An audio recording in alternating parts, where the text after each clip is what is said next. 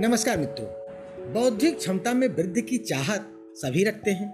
खास तौर पर विद्यालयों, महाविद्यालयों और विश्वविद्यालय के छात्र छात्राओं में इसकी ललक कुछ विशेष ही रहती है। ज़्यादातर विद्यार्थी किसी ऐसे नुस्खे, ऐसी तकनीकों की तलाश में रहते हैं जो उनकी बौद्धिक क्षमता को बढ़ा दे।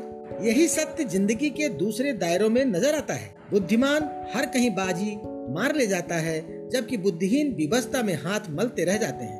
स्थित यहाँ तक है कि सफलता को बुद्धि से जोड़कर देखा जाता है। बुद्धिमानी को सफलता का पर्याय माना जाता है, जबकि बुद्धिहीनता असफलता की ठोकरें खाती रहती है। मित्रों, बुद्धिहीन बुद्धिमान कैसे बने? जो बुद्धिमान है, वे अपनी बौद्धिक क्षमता कैसे बढ़ाएँ? इन सवालों के जवाब आज तक ढंग से जाने और सीखे नहीं गए, जितने शोध अनुसंधान इसके लिए किए गए, उनके सही निष्कर्ष प्राय अभी तक जनमानस को सुलभ नहीं हो पाए हैं। बौद्धिक विकास की सार्थक एवं प्रभावकारी तकनीकों से वंचित रहने के कारण बहुसंख्यक लोगों ने बौद्धिक स्थिति को भाग्य की देन कहकर निराशा का दामन थाम लिया। जबकि वास्तविकता ऐसी नहीं है। परमेश्वर की कृपा एवं मानवीय पुरुषार्थ के सफल संयोग से सब कुछ संभव है। इस उपक्रम के पहले हमें यह जान लेना ज़रूरी है कि सही अर्थों में बौद्धिक क्षमता क्या है? क्योंकि बुद्ध के स्वरूप एवं इसके उपयोग को लेकर ज़्यादातर लोग भ्रमित हैं। इन भ्रमित जनों के लिए बुद्धि सिर्फ़ जोड़ तोड़ का, तिकड़मबाजी का सिर्फ़ नाम है। ऐसे लोग जिस किसी तरह उल्टे सीधे तरीके अपनाकर मन चाही चीज़ें हथियार लेने को ही बुद्धिमानी समझते हैं। जबकि असलियत में सच्चाई कुछ और है। जो इसके परिचित हैं, वह जानते हैं कि यथार्थ में यह बुद्धि विश्लेषण, विचार एवं विवेक की प्रक्रिया है। इस प्रक्रिया के संचालन से समझदारी, निर्णय एवं दूरदृष्टि का विकास होता है। विश्लेषण उपलब्ध परिस्थितियों, तथ्यों एवं विगत अनुभवों का किया जाता है। इससे सही दिशा तय करने में मदद मिलती है। विचार कल्पनाओं को संवारने, उन्हें व्यवस्थित करने एवं दिशा देने का नाम है। विवेक से औचित्य और अनाउचित्य में फ़र्क किया जाता है।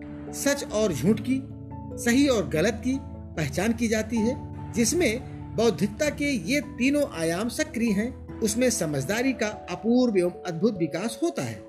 वह सही समय पर सही काम करने में सक्षम होता है, जटिल तथ्य एवं प्रक्रियाएँ भी उसे आसानी से समझ में आ जाती हैं। उसके निर्णय समय की कसौटी पर एकदम खरे एवं सटीक साबित होते हैं। उसमें सहज ही दूरदर्शिता विकसित हो जाती है। भावी का पूर्वानुमान लगाने में समर्थ बौद्धिक क्षमता कभी भी चूकती नहीं है। भारतीय विद्याओं के परम विद्वान, कहे जाने वाले महामहोपाध्याय डॉक्टर गोपीनाथ कविराज के विचार इस संदर्भ में बहुत ही माननीय हैं मानने योग्य हैं, जिन्हें भी भारतीय संस्कृत, दर्शन एवं आध्यात्म विद्या में रुचि है उनके लिए गोपीनाथ कविराज का नाम अपरिचित नहीं होगा। कविराज जी महान विद्वान होने के साथ एक अनुभवी साधक भी थे। उन दिनों जब वो प्रोफेसर थे, उनका एक छात्र उनसे मिला। वो बड़ा दुखी, निराश, हताश था। कविराज जी ने उसे बड़े स्नेह के साथ घर आकर मिलने के लिए कहा। स्नेह पाकर उस छात्र के मन में कुछ आशा बंधी और वह उनके घर मिलने पहुँच गया। प्रणाम करने के साथ उसने अपनी व्यथा कह सुनाई। उसकी परेशानी यह थी कि नियमित उपस्थिति होने के बावजूद उसे पढ़ाई जाने वाली विषय वस्तु समझ में नहीं आती थी। ज़िंदगी के अन्य क्षेत्रों में भी वह अपनी बौद्धिक क्षमता के अभाव के कारण बहुत तनावग्रस्त रहता था, बहुत दुखी था। अपनी इसी विपन्नता और कमज़ोरी के कारण वह एक दो बार आत्महत्या का प्रयास भी कर चुका था। उसकी इस मनोदशा से द्रवित होकर कविराज गोपीनाथ जी ने उससे कहा तुम्हें परेशान होने की कोई ज़रूरत नहीं है। निर्बुद्ध कालिदास को परम बुद्धिमान कवि बना देने वाली जगन माता तुम्हें भी बुद्धि का वरदान देंगी। बस इसके लिए तुम्हें कुछ प्रयास करने होंगे।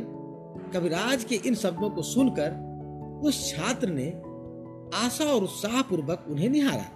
पंडित गोपीनाथ जी ने उससे कहा, बौद्धिक क्षमता बढ़ाने के लिए पहला उपाय है स्थिरता स्टेबिलिटी ध्यान रहे, हमारी चंचल वृत्तियाँ ही हमारे बौद्धिक विकास को रोकती हैं। इस अवरोध को हटाने के लिए आवश्यक है कि आप धीरे धीरे ही सही, क्रमिक रूप से निरंतर तीन घंटे बैठकर पढ़ने का अभ्यास करो। शरीर के स्थिर होने पर मन भी स्थिर होता है, साथ ही बुद्धि भी विकसित होती है।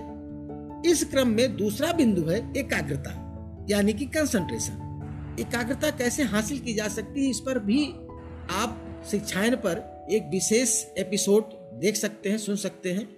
इस प्रकार इन दो प्रधान तत्वों, यानी स्थिरता और एकाग्रता, के अलावा इनके सहायक और भी अनेक तत्व हैं, जिनमें से जिज्ञासा, यानी कि जानने समझने की जागरूकता, बुद्धिमानों की संगति, ऐसे विद्वानों एवं विचारशील विद्वान जनों के संपर्क में रहना चाहिए उसे मेल जोल बढ़ाना चाहिए, स्वयं का प्रोत्साहन, यानी निराशाजनक विचारों की अपेक्षा स्वयं को हमेशा सकारात्मक विचारों से प्रोत्साहित करते रहना चाहिए।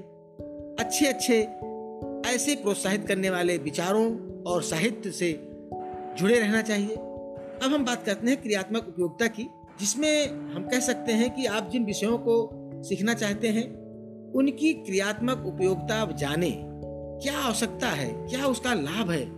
क्यों उसे हम अध्ययन कर रहे हैं? क्यों उसे हम पढ़ रहे हैं? यही क्रियात्मक उपयोगिता की जानकारी भी आपको होनी चाहिए, क्योंकि क्रियात्मक उपयोगिता के बोध से चीज़ें जल्दी समझ में आती हैं। ज्ञान का संचय। ये एक विशेष अवयव है, एक विशेष तत्व है।